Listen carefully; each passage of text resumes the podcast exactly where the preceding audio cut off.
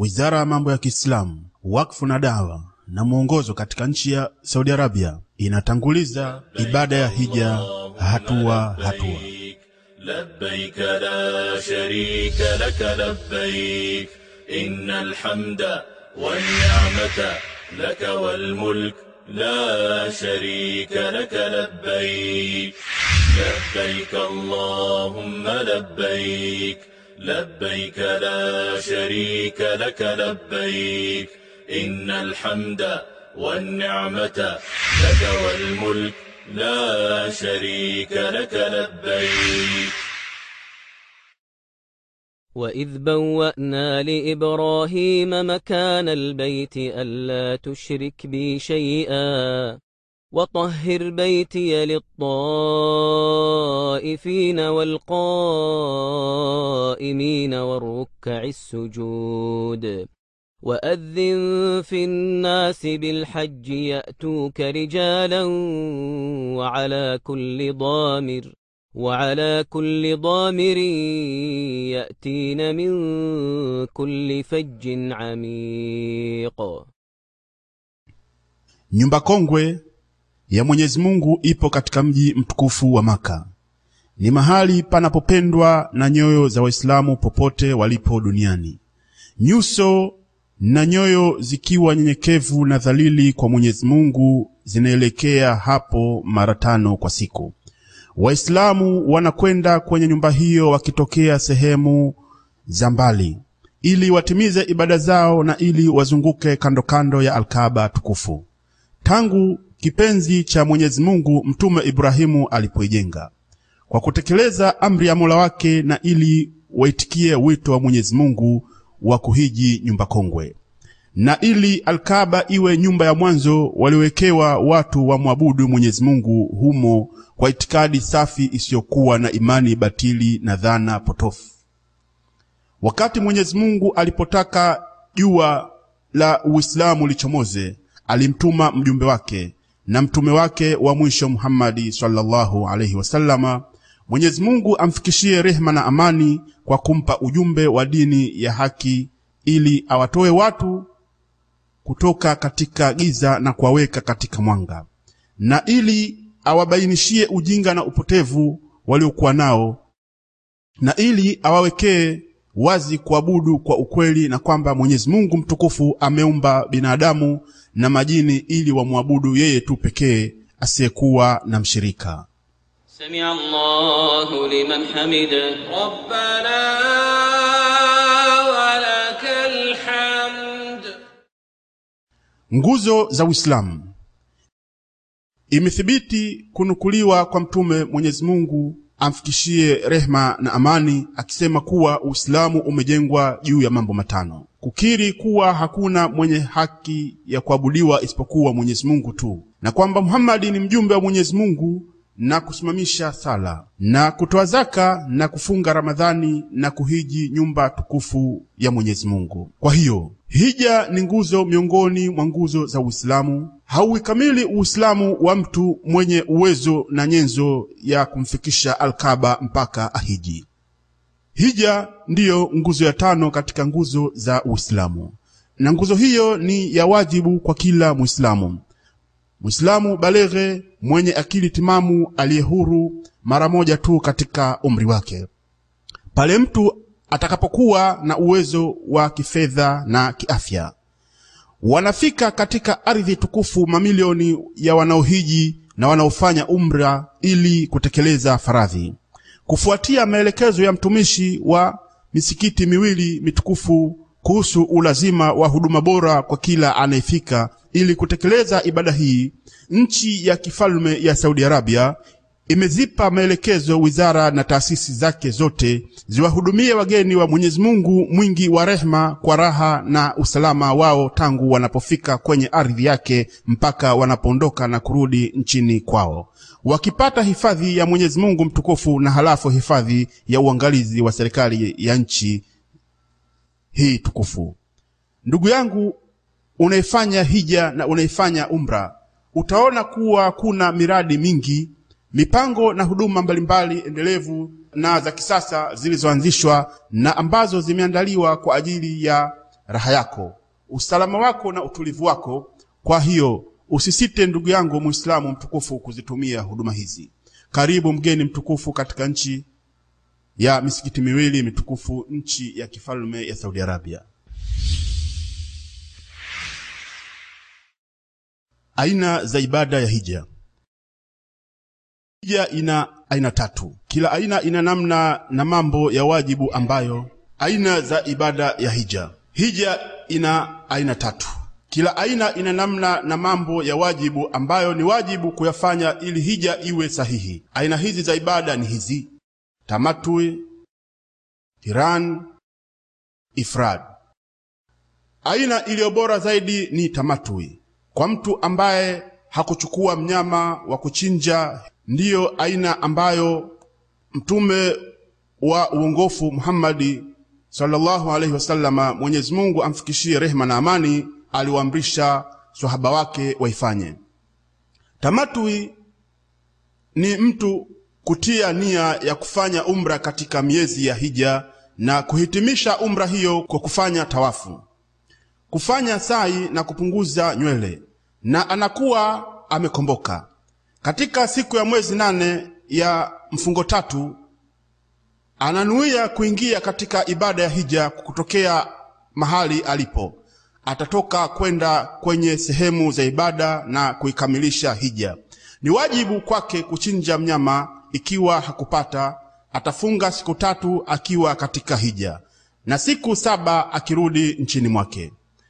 Ama kirani ni kunuia kufanya umra na hija kwa pamoja kwa vazi moja na kusema labeka umratan wa hija, naitikia wito wako ewe Allah, na natia nia ya kufanya umra na hija. Wakati akifika Maka atatufu tawafu kudum na atafanya sai ya hija na ya umra. Ataendelea kubaki katika nia yake ya ibada bila ya kujivua. Halafu atatoka kwenda kwenye sehemu za ibada katika siku ya mwezi nane ili akamilishe ibada zilizobaki na ambazo zimeundwa kutokana na ibada mbili ambazo ni umra na hija, isipokuwa tu hatafanya sai kwa sababu ameshafanya sai wakati wa tawafu kudumu. Ni wajibu kwake kuchinja mnyama. Ikiwa hakupata, atafunga siku tatu akiwa katika hija na siku akirudi kwenye familia yake. Ama ifradi ni kunuia kufanya ibada ya hija tu. Akifika mikati ataleta talbia akisema labeka hijjan, naitika wito wako ewe Allah, na natia nia ya kufanya hija. Akifika Maka atafanya tawafu na atafanya sai, atabaki katika nia yake ya ibada mpaka atakapokamilisha ibada. Siyo wajibu kwa mwenye kufanya ifradi kuchinja mnyama kwa sababu hakujumuisha baina ya umra na hija. Ibada bora zaidi ni tamatui, halafu kirani na kisha ifradi.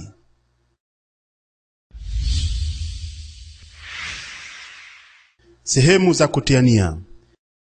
Islam, ukiwa na azma ya kusafiri kwenda Maka tukufu kwa ajili ya kutekeleza ibada za hija na umra, ni wajibu kwako kutiania kutokea mojawapo ya sehemu tano ambazo Mtume Mwenyezi Mungu amfikishie rehema na amani ameziainisha. Sehemu hizo ni hizi: Dhul Hulaifa, hiyo ni sehemu ya kunuia ya watu wa Madina, hivi leo inaitwa Abyar Ali.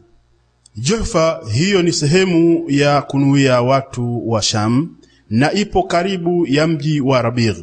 Watu hivi leo wanatia nia kutokea Rabigh. Karn al-Manazil, hiyo ni sehemu ya kunuia ya watu wa Najdi na hivi leo inaitwa Aselil Kabir ya Yalamlam, hiyo ni sehemu ya kunuia ya watu wa Yemen na watu hivi sasa wanatiania kutokea Saadia. Dhat al-Irq, hiyo ni sehemu ya kunuia watu wa Iraki. Watu wa Maka wananuia kutokea hapo Maka kwa ajili ya hija. Ama kwa ajili ya umra wanatakiwa wanuie kutokea Tanim au mahali popote nje ya mipaka ya eneo takatifu la Maka Haram. Hivyo hivyo watu wa Jidda watanuia kutokea Jidda, lililowajibu kwa kila anayepita katika sehemu hizi za kunuia mikati. Miongoni mwa wale wanaotaka kuhiji au kufanya umra ni kutia nia kutokea sehemu hizo. Atakayepitiliza sehemu hizo kwa makusudi bila ya kutia nia, inamlazimu kurudi na kutia nia hapo, vinginevyo anawajibika kuchinja mnyama mbuzi atakayemchinja hapo Maka na nyama yake kuigawa kwa maskini wa Maka. Ndugu yangu Muislamu, ukifika mikati kupitia nchi kavu kwa gari na mfano wake, oga na jipake manukato kama unavyojipaka wakati wa siku za kawaida. Halafu vaa nguo za ihram, shuka na rubega nyeupe safi. Mwanamke atavaa nguo atakazo bila ya kuonesha mapambo. Halafu nuia kuingia katika ibada ukisema labeka humratan, naitika wito wako ewe Allah na natia nia ya kufanya umra. Ama ikiwa kufikia kwako ni kwa njia ya baharini au kwa njia ya anga, imezoeleka kwamba marubani wa ndege na makapteni wa meli wanawatangazia wasafiri kukaribia kupita katika mkabala wa mikati ili mahujaji wajiandaye kuvaa nguo zao za ihramu. Hakuna ubaya ikiwa anayehiji au kufanya umra atatoka nyumbani kwake katika nchi yake akiwa ameshavaa nguo ya ihramu. Ataanza kuleta talbia akionyesha kuwa ameingia katika ibada pale atakapojua kuwa meli au ndege inapita sehemu za mkabala wa mikati. Wanaume watasema talbia kwa sauti ya juu tofauti na wanawake. Labbaik la sharika lak labbaik innal hamda والنعمة لك والملك لا شريك لك لبيك.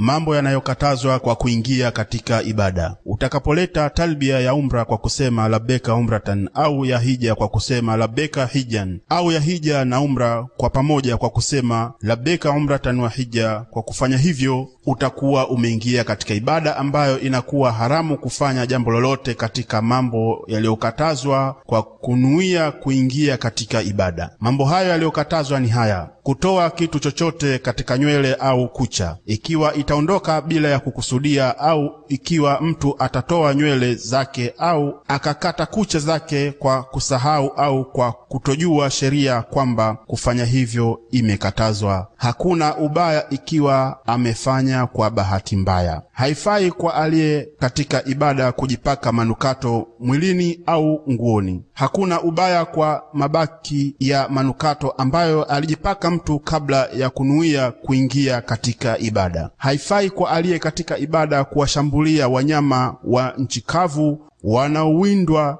kwa kuwaua au kwa kurupusha na kutoa msaada juu ya lolote katika hayo. Haifai kwa aliye katika ibada na asiye katika ibada kukata miti ya haramu na mimea yake ya kijani iliyoota yenyewe bila ya juhudi za mwanadamu. Haifai kuokota kitu kilichopotea haramu, isipokuwa tu kwa lengo la kukitafutia mwenyewe au kutangaza.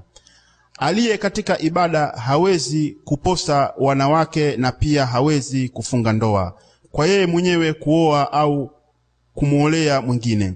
Pia hawezi kujamiana na wake madamu yumo katika ibada. Pia hawezi kukumbatiana nao kwa matamanio. Ni haramu kwa mwanamke wa kuwa katika ibada kuvaa soksi mikononi mwake, kufinika uso wake kwa nikabu, isipokuwa tu kama yuko pamoja na wanaume kando wasio maharimu wake.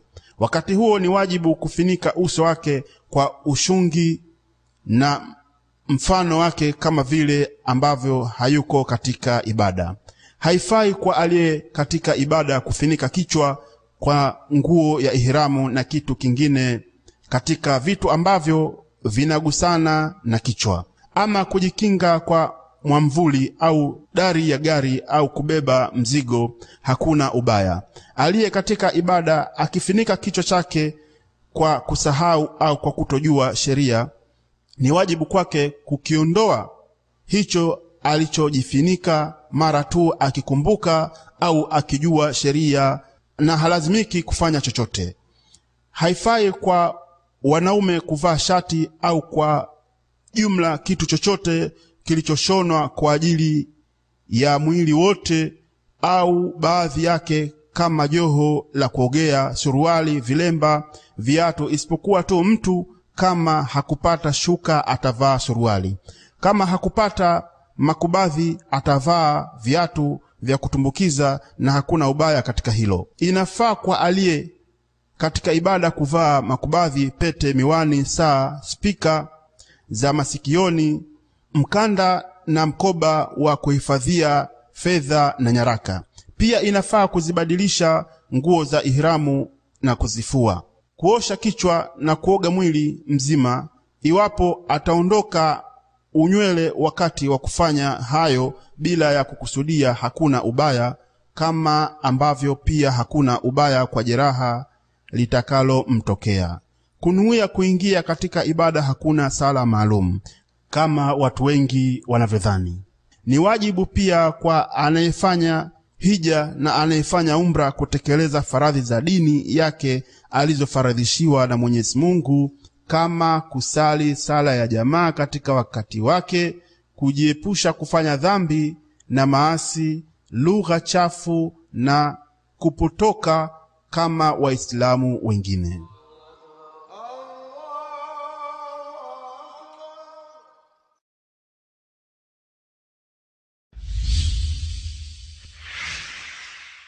namna ya kutufu. Inapendekezwa kwa aliyeingia katika nia ya kufanya ibada wakati wa kufika kwake Maka aoge. Wakati atakapoingia msikiti mtukufu, atatanguliza mguu wake wa kulia na kusema, a'udhu billahi alazimi wa wajhihi alkarimi wa sultanihi alqadim min alshaitani rrajim Allahumma iftah li abwaba rahmatik, ninaomba hifadhi kwa Mwenyezi Mungu mtukufu na dhati yake tukufu na utawala wake wa azali, anikinge na shetani aliye mbali na rehema. Ewe Mola wangu, nifungulie milango ya rehema yako. Dua hii inatakiwa na sheria isomwe wakati wa kuingia misikiti mingine. Halafu ataelekea kwenye Alkaba tukufu ili aanze kufanya tawafu. Ni suna katika tawafu hii kuvaa rubega. Namna yake ni mwanaume aliyemo katika nia ya kufanya ibada kuliweka wazi bega lake la kulia, akiiweka sehemu ya kati ya nguo yake ya kujitanda chini ya kwapa lake la kulia na ncha zake akiziweka juu ya bega lake la kushoto. Halafu ataingia katika kufanya tawafu mizunguko saba, akianza kutokea jiwe jeusi. Akiweza kulifikia jiwe hilo atalibusu kama ataweza, na hatakiwi kuwakera watu kwa kusukumana, kuzongana, kutukanana na kupigana. Mambo hayo ni makosa kwa sababu kuna kuwaudhi Waislamu.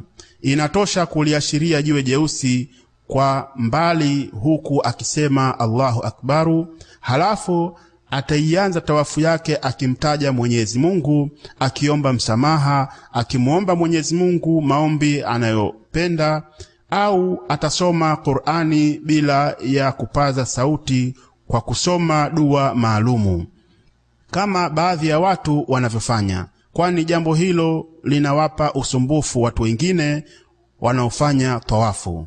Akifika kwenye nguzo ya Yaman ataishika kwa mkono wake, ikiwa wepesi kwake kufanya hivyo. Hataibusu au kujipangusa kwayo kama baadhi ya watu wanavyofanya, wakienda kinyume na suna ya Mtume. Kama haikumuia wepesi kuishika nguzo ya Yaman, ataendelea bila kuiashiria au kuleta takbira. Ni katika suna kwa alhaji kusoma dua hii kati ya jiwe jeusi na kati ya nguzo ya Yaman. Rabbana atina fi dunya hasanatan wa fil akhirati hasanatan wa qina adhaban nar, Ewe Mola wetu tupe mazuri duniani na mazuri akhera, na tukinge na adhabu ya moto. Kwa namna hii alhaji atakamilisha tawafu yake kama alivyoanza mizunguko saba, akianza kutokea jiwe jeusi kila mzunguko na akimalizia hapo. Ni suna kwenda matiti katika mizunguko mitatu ya mwanzo ya tawafu kudumu na tawafu ya mwanzo. Mizunguko mitatu ya tawafu kudumu tu, tawafu ya mwanzo. Mwendo huo ni kutembea haraka haraka, huku hatua zikiwa karibu karibu. Yapo makosa yanayofanywa na baadhi ya wanaohiji na wanaofanya umra wakati wa kufanya kwao tawafu. Miongoni mwa makosa hayo ni haya: kuingia ndani ya kikuta cha hijiri wakati wa kutufu, wakiamini kuwa hii ni miongoni mwa tawafu. Ilivyo ni kwamba kutufu ndani ya kikuta cha hijiri kunaifanya tawafu kuwa batili, kwa sababu kufanya hivyo kunaipunguza tawafu, na wakati huo mtu anakuwa amezunguka baadhi ya sehemu ya Alkaaba. Vile vile ni miongoni mwa makosa kuzishika nguzo zote za Alkaaba na pengine kuta zake, kujipangusa kwazo, mapazia yake, mlango wake na makamu Ibrahimu. Yote hayo hayafai kwa sababu ni miongoni mwa uzushi ambao hauna msingi katika sheria na Mtume wa Mwenyezi Mungu amfikishie rehema na amani hakuyafanya. Haifai kupaza sauti wakati wa kutufu, kwa sababu katika kufanya hivyo kuna kuwatatiza Waislamu. Miongoni mwa makosa yanayotokea wakati wa kutufu ni msukumano wa wanawake na wanaume, na hasa kwenye jiwe jeusi na kwenye makamu Ibrahim. Ni wajibu kuyaepuka hayo. Baada ya kumaliza kutufu, atafanya haraka kufunika bega lake la kulia. Baada ya kumaliza kutufu, ni miongoni mwa suna iliyosisitizwa kusali rakaa mbili nyuma ya makamu Ibrahimu ikiwa itamwia wepesi kufanya hivyo. Ikiwa haitamwia wepesi, atasali rakaa mbili hizo mahali popote ndani ya msikiti mtukufu. Katika rakaa ya kwanza atasoma sura ya Al-Fatiha kisha sura ya Al-Kafirun, na katika rakaa ya pili baada ya kusoma sura ya Al-Fatiha atasoma sura ya Ikhlas. Akisoma sura nyingine baada ya hizo, hakuna ubaya katika hilo. Namna ya kusai baada ya kutufu atatoka kwenda Swafaa ili afanye sai mizunguko saba. Akifika Swafaa ataanza kwa lile ambalo Mwenyezi Mungu ameanza kwalo akisema, inna swafa wal marwa. إن الصفا والمروة من شعائر الله فمن حج البيت أو اعتمر فلا جناح عليه أن يطوف بهما ومن تطوع خيرا فإن الله شاكر عليم Kwa yakini Swafa na Marwa ni miongoni mwa alama za kuadhimisha dini ya Mwenyezi Mungu.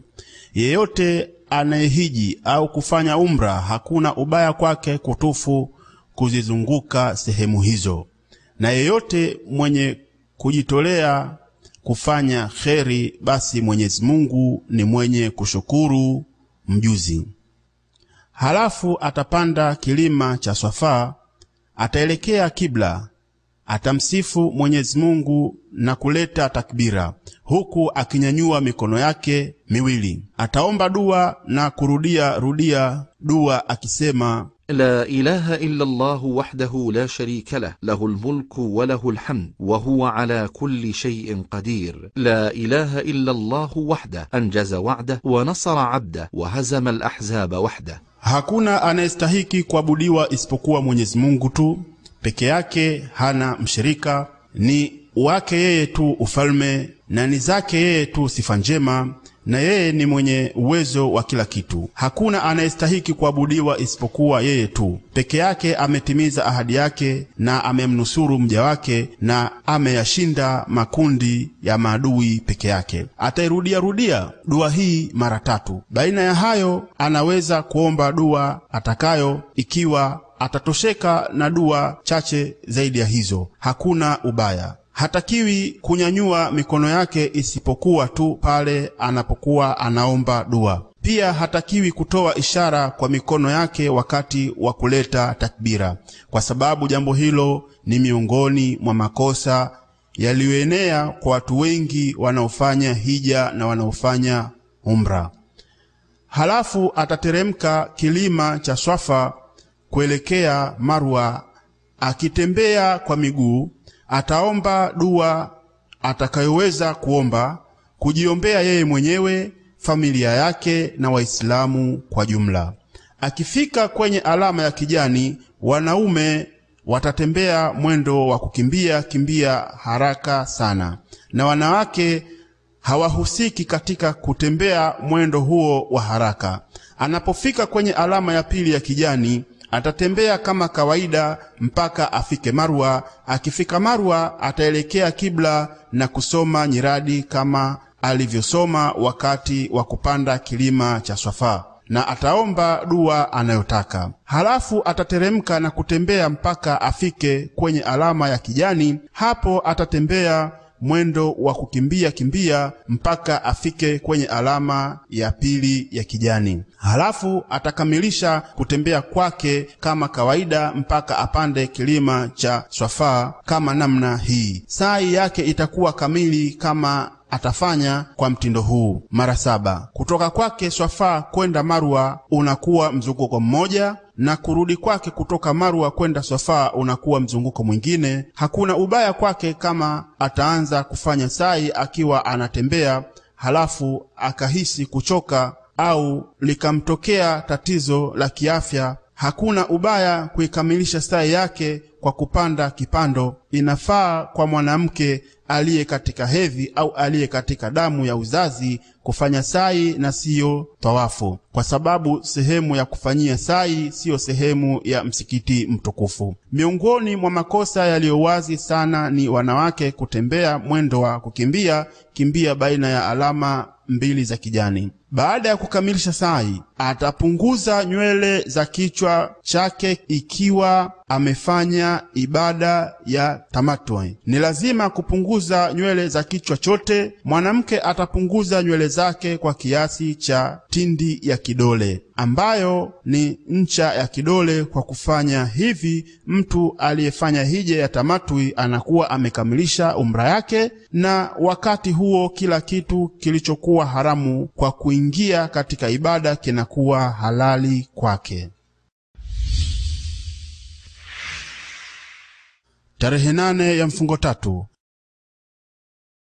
Katika siku ya nane ya mfungo tatu inayowetwa siku ya taruya, mahujaji wakiwa wametiania pamoja na tofauti za namna ya ibada zao, walionuia kufanya tamatwe walionuia kufanya qiran na walionuia kufanya ifradi, wataelekea viwanja vya Mina, ikiwa ni kuiga suna ya mtume mteule, Mwenyezi Mungu amfikishie rehema na amani. Inapendekezwa waelekee Mina kabla ya zawal, yani kabla ya adhuhuri. Mahujaji watasali hapo Mina sala ya dhuhuri, alasiri, magharibi na isha, kwa kupunguza idadi ya rakaa kwa sala zenye rakaa nne na bila ya kujumuisha. Hakuna tofauti katika hilo kati ya wakazi wa Maka na wengine. Suna ni kwamba alhaji alale Mina siku ya tarwiya. Atakaposali sala ya alfajiri ya tarehe tisa ya mfungo tatu, atangoja mpaka jua lichomoze. Hapo ataelekea Arafa kwa upole na utulivu, huku akisoma talbia, akisoma takbira na kumtaja Mwenyezi Mungu mtukufu.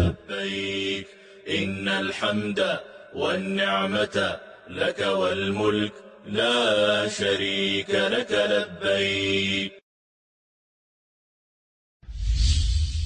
Bismillahi rrahmani rrahim. Namna na wakati wa talbia. Inatakiwa kwa anayefanya ibada ya hija na ya umra kusoma sana talbia katika wakati wake. Katika umra, wakati wake ni tangu kunuia mpaka kuanza tawafu. katika hija. Wakati wa talbia ni tangu kunuea mpaka kuanza kuutupia vijiwe mnara mkubwa wa Al-Aqaba. Asubuhi ya siku ya Idi atasoma labbaik allahumma labbaik labbaik la sharika lak labbaik, nimekuja kuitika wito wako ewe Mola wangu, nimekuja kuitika wito wako, nimekuja kuitika wito wako, huna mshirika, nimekuja kuitika wito wako. Kwa yakini sifa njema na neema na ufalme ni wako wewe tu, huna mshirika. Tarehe tisa ya mfungo tatu Makundi ya mahujaji yanawasili katika viwanja vya Arafa si katika siku hii inayoshuhudiwa na ambayo mtume wa uongofu ameisifia kwamba ni siku bora sana. Waislamu watakuwepo Arafa tangu kuchomoza kwa jua mpaka kuchwa kwake katika siku hii adhimu. Ni katika sunna alhaji kufika Masjidi Namira ikiwa hilo litakuwa jambo jepesi kwake. Vinginevyo inatakiwa ahakikishe kuwa anafikia sehemu iliyopo ndani ya mipaka ya Arafa.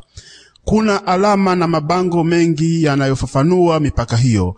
Arafa yote ni sehemu ya kufikia. Ndugu yangu Alhaji, fanya bidii ya kujishughulisha na kusoma talbia na kumtaja Allah katika siku hii.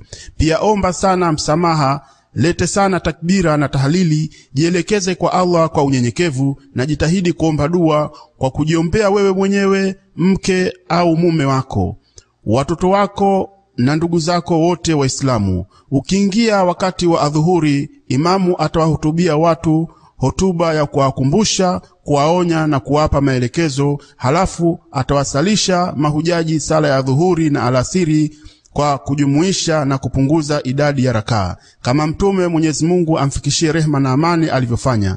Kabla ya sala hizo au baina yao au baada ya hapo, hatosali sala yoyote. Katika siku hii adhimu na tukufu, alhaji anatakiwa aepuke kufanya makosa yatakayompotezea malipo na thawabu. Miongoni mwa makosa hayo ni haya: mahujaji kufikia nje ya mipaka ya Arafa na kubaki sehemu zao hizo mpaka jua linapokuchwa na halafu kuondoka kuelekea Muzdalifa. Kuondoka Arafa kabla ya jua kuchwa, jambo hili halifai kwa kuwa linapingana na alivyofanya Mtume sallallahu alaihi wasallama. Baadhi wanasongamana na kusukumana kwa ajili ya kupanda mlima wa Arafa na kufika kileleni mwake, kujipangusa kwao na kusali hapo. Jambo hili ni miongoni mwa uzushi usiokuwa na msingi katika sheria, ukiachilia mbali madhara ya kiafya na ya mwili yanayosababishwa na hali hiyo. Kuelekea mlima wa Arafa wakati wa kuomba dua, suna ni kuelekea kibla wakati wa kuomba dua. اللهم إني أعوذ بك من الكفر والفقر ومن عذاب القبر لا إله إلا أنت اللهم أنت ربي لا إله إلا أنت خلقتني وأنا عبدك وأنا على عهدك ووعدك ما استطعت أعوذ بك من شر ما صنعت وأبوء لك بنعمتك علي وأبوء بذنبي. فاغفر لي إنه لا يغفر الذنوب إلا أنت. ليس عليكم جناح أن تبتغوا فضلا من ربكم. فإذا أفضتم من عرفات فاذكروا الله عند المشعر الحرام واذكروه كما هداكم وإن كنتم من قبله لمن الضالين ثم أفيضوا من حيث أفاض الناس واستغفروا الله إن الله غفور رحيم Muzdalifa.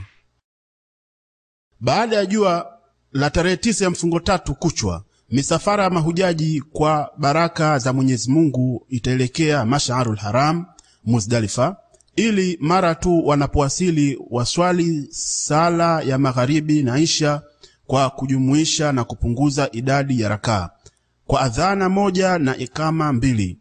Pia walale hapo usiku huo wakimtaja Mwenyezi Mungu, wakimshukuru kwa fadhila zake na uhisani wake wa kuwawezesha kuhudhuria Arafa.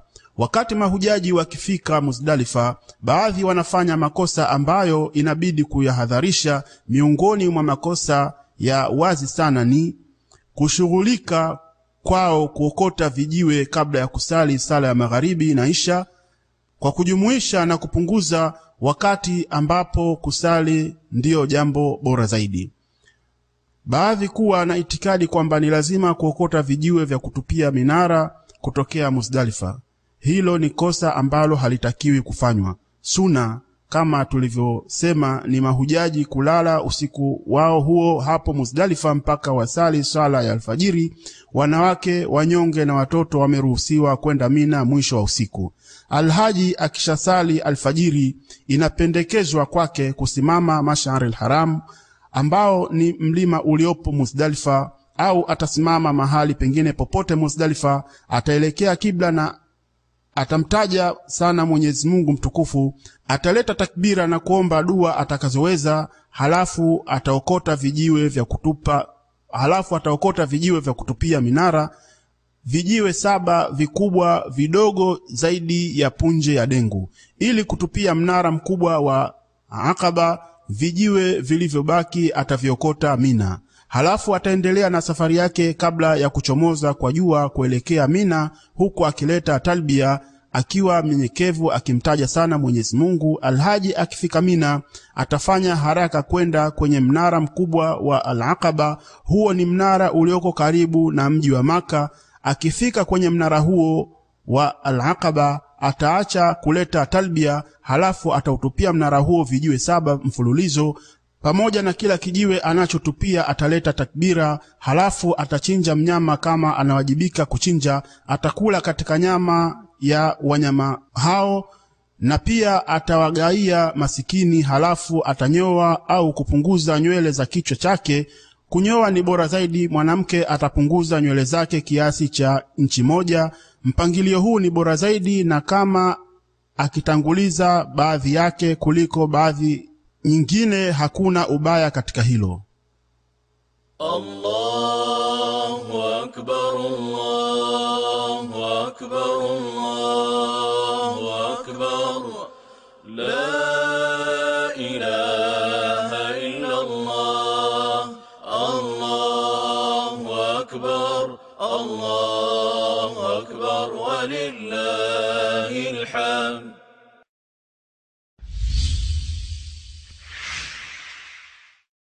Tarehe kumi ya mfungo tatu. Waislamu waliopo mashariki na magharibi ya dunia na mahujaji waliopo viwanja vya Mina kwa namna maalumu wanaipokea siku tukufu ya Idil Adha wakifurahia neema ambazo Mwenyezi Mungu amewapa na wakichinja wanyama wao kwa ajili ya kujiweka karibu na Mwenyezi Mungu. Katika mradi wa Saudi Arabia wa kufaidika na nyama za wanyama wanaochinjwa, mahujaji watapata msaada mkubwa kwao wa kuitekeleza ibada hii. Wakati wa kutupia minara huwa inaonekana baadhi ya mahujaji wakifanya makosa. Katika makosa hayo tunataja haya: baadhi wanayo itikadi kwamba wanawatupia vijiwe mashetani, kwa sababu hiyo wanatupa vijiwe hivyo kwa hasira zinazoambatana na kuwatukana mashetani hao. Utupaji vijiwe umewekwa na sheria kwa ajili tu ya kulitukuza jina la Mwenyezi Mungu. Kutupia minara kwa kutumia vijiwe vikubwa au kwa kutumia viatu na miti, huu ni uchupaji mpaka katika dini, jambo ambalo Mtume amelikataza. Kusukumana na kupigana kwenye minara kwa ajili ya kutupia vijiwe ni kosa kubwa. Jambo la wajibu kwa alhaji ni kuwa mpole kwa ndugu zake na kulenga kutupa kutokea mahali sahihi ndani ya hodhi, shimo sawa. Vijiwe hivyo viwe vimegusa mnara au havikugusa. Kutupa vijiwe vyote kwa mkupuo mmoja, katika hali hii itahesabiwa kwake kuwa ni kijiwe kimoja tu. Linalotakiwa kisheria ni kutupa kijiwe kimoja baada ya kingine na kuleta takbira pamoja na kila kijiwe. Tawaful ifadha Wakati alhaji anapotupia vijiwe mnara wa Alkaaba, akanyoa au kupunguza nywele za kichwa chake. Kwa kufanya hivyo, anakuwa amekomboka ukombozi wa kwanza. Wakati huo anaweza kuvaa nguo zake na mambo yote yaliyokatazwa kwa kuingia katika ibada yanakuwa halali kwake, isipokuwa tu kukutana kimwili na mke au mume. Halafu alhaji atakwenda Maka ili akafanye tawaful ifadha. Hii ni nguzo ambayo hija haikamiliki isipokuwa tu kwa kuifanya. Baada yake atafanya sai ikiwa anafanya hija ya tamatui, au kama hakufanya sai wakati wa kufika Maka, kwa yule ambaye anafanya hija ya qiran au ifradi, hapo atalazimika kufanya sai. Inafaa kuahirisha tawafu ifadha mpaka baada ya siku za Mina na kwenda Maka baada ya kumaliza kutupia minara. Siku za tashiriki. Baada ya alhaji kumaliza tawafu ifadha, siku ya Idi yanakuwa halali kwake yale yote yaliyokatazwa kwa kuingia katika ibada, hata wanawake. Halafu atarejea Mina ili alale hapo siku tatu za tashriki, usiku wa tarehe kumi na moja, kumi na mbili na kumi na tatu, au atalala siku mbili kwa anayetaka kufanya haraka, ikiwa ni kufuata kauli ya Mwenyezi Mungu mtukufu isemayo kuwa واذكروا الله في أيام معدودات.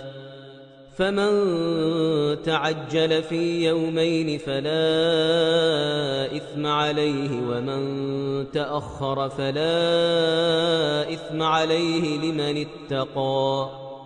Yeyote mwenye kufanya haraka kuondoka hakuna dhambi kwake, na yoyote mwenye kukawia kuondoka hakuna dhambi kwake. Kwa mwenye kumcha Mwenyezi Mungu, na mcheni Mwenyezi Mungu na jueni kwamba mtakusanywa kwake. Lililowajibu kwa alhaji ni kuitupia vijiwe minara mitatu katika siku ambazo atakuwepo Mina. Ataleta takbira pamoja na kila kijiwe ni katika sunna kusimama baada ya kuutupia vijiwe mnara mdogo na wakati, huku akiwa ameelekea kibla na kunyanyua mikono yake akiomba dua atakazo. Pia anatakiwa asisongamane na kuwanyima ndugu zake Waislamu. Ama mnara wa kwanza ambao ni mnara wa Al-Aqaba hatakiwi kusimama na wala hataomba dua baada ya kuutupia vijiwe. Anayetaka kufanya haraka katika siku mbili, itampasa kuitupia vijiwe minara yote mitatu katika siku ya tarehe kumi na mbili, halafu ataondoka Mina kabla ya jua kuzama. Likizama jua na ilhali yeye bado yupo Mina, itamlazimu kubaki ili alale Mina usiku wa tarehe kumi na tatu na kutupa vijiwe katika siku hiyo ya tarehe kumi na tatu madamu hakujiandaa kufanya haraka na kutoka, na haitamlazimu kulala Mina.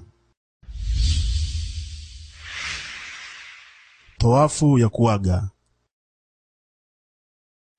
Safari itatupeleka mara nyingine Maka ili kufanya tawafu ya kuizunguka nyumba kongwe. Baada ya kuwa safari inakaribia kufika ukingoni na makundi ya mahujaji kufanya ibada zao kwa kutimiza nguzo zake, faradhi zake na wajibu wake, ili tawafu ya kuaga iwe jambo la mwisho kukutanishwa na Alkaaba, ikiwa ni kufuata agizo la Mtume Mwenyezi Mungu amfikishie rehma na amani, aliyesema kuwa kamwe asiondoke mmoja wenu mpaka cha mwisho kukutana nacho iwe Alkaba. Tawafu ya kuaga ni wajibu wa mwisho wa hija ambao unamlazimu alhaji kuufanya muda mfupi tu kabla ya kusafiri. Akirudi nchini mwake, hasameheki kufanya tawafu ya kuaga isipokuwa tu mwanamke aliye katika hedhi na aliye katika damu ya uzazi.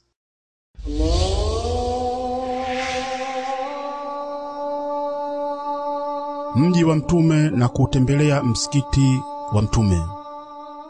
Tunafunga misafara kwenda kwenye mji wa Mtume ili kutembelea msikiti wa Mtume ambao ni moja ya misikiti mitatu ambayo misafara haitakiwi kufungwa isipokuwa tu kwenda kwenye misikiti hiyo, kama Mtume alivyosema kuwa misafara haitakiwi kufungwa isipokuwa tu kwenda kwenye misikiti mitatu: msikiti mtukufu wa Maka na msikiti wangu huu na msikiti wa Al-Aqsa. Pamoja na kwamba kuutembelea msikiti wa Mtume siyo sharti na wala siyo wajibu katika hija, bali hauna uhusiano wowote na hija, ila ni kwamba inakubalika na sheria na inapendekezwa wakati wowote mwaka mzima, madamu mtu amewezeshwa na Mwenyezi Mungu na kurahisishiwa kufika katika nchi ya misikiti miwili mitukufu. Ni suna kwake kwenda kwenye mji wa Mtume ili asali katika msikiti wa Mtume ambao kusali humo kunahesabiwa kuwa ni bora zaidi ya sala elfu moja zinazosaliwa katika misikiti mingine isiyokuwa msikiti mtukufu wa Maka. Kusali sala moja katika msikiti mtukufu wa Maka kunahesabika kwa sala laki moja. Halafu atamsalia Mtume, Mwenyezi Mungu amfikishie rehema na amani. Ndugu yangu mgeni, ukifika kwenye msikiti wa Mtume, tanguliza mguu wako wa kulia wakati wa kuingia, litaje jina la Mwenyezi Mungu, muombe rehema na amani mtume wake, na muombe Mwenyezi Mungu akufungulie milango ya rehema zake. Nasema أعوذ بالله العظيم ووجهه الكريم وسلطانه القديم من الشيطان الرجيم Allahumma ftah li abwaba rahmatik, ninaomba hifadhi kwa Mwenyezi Mungu mtukufu na dhati yake ya utukufu na utawala wake wa azali, anikinge na shetani aliye mbali na rehema. Ewe Mola wangu, nifungulie milango ya rehema yako. Dua hii inatakiwa kusomwa wakati wa kuingia katika misikiti mingine. Baada ya kuingia kwako katika msikiti wa Mtume, fanya haraka kusali rakaa mbili zikiwa ni maamkizi ya msikiti. Itakuwa vizuri kama utasali katika sehemu ya raudha, ikishindikana sali sehemu yoyote ndani ya msikiti wa Mtume. Halafu ndugu yangu mgeni, nenda kwenye kaburi la Mtume, simama mbele yake ukielekea, anza kumsalia Mtume kwa adabu na sauti ndogo ukisema السلام عليك أيها النبي ورحمة الله وبركاته اللهم آته الوسيلة والفضيلة وابعثه المقام المحمود الذي وعدته اللهم اجزه عن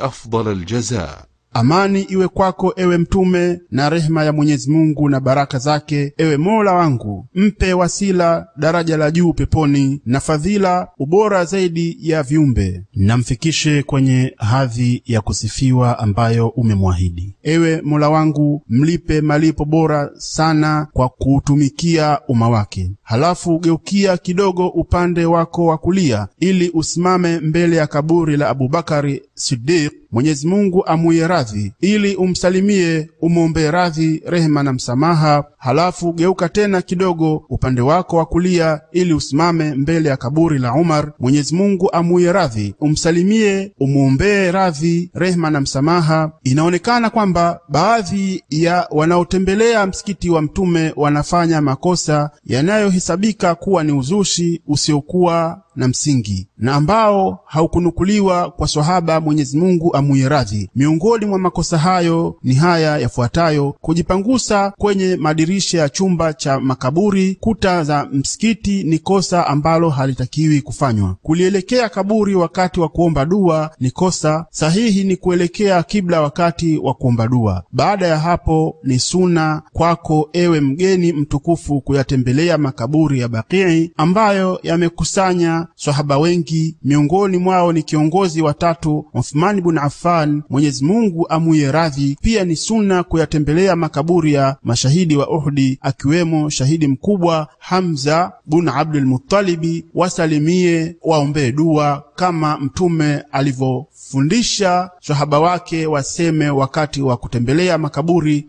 Assalamu alaikum ahla diyari min almuminina walmuslimin وإنا إن شاء الله بكم لاحقون نسأل الله لنا ولكم العافية Amani iwe kwenu enyi watu wa mji wa waumini na Waislamu, na sisi Mwenyezi Mungu akipenda tunakufuateni.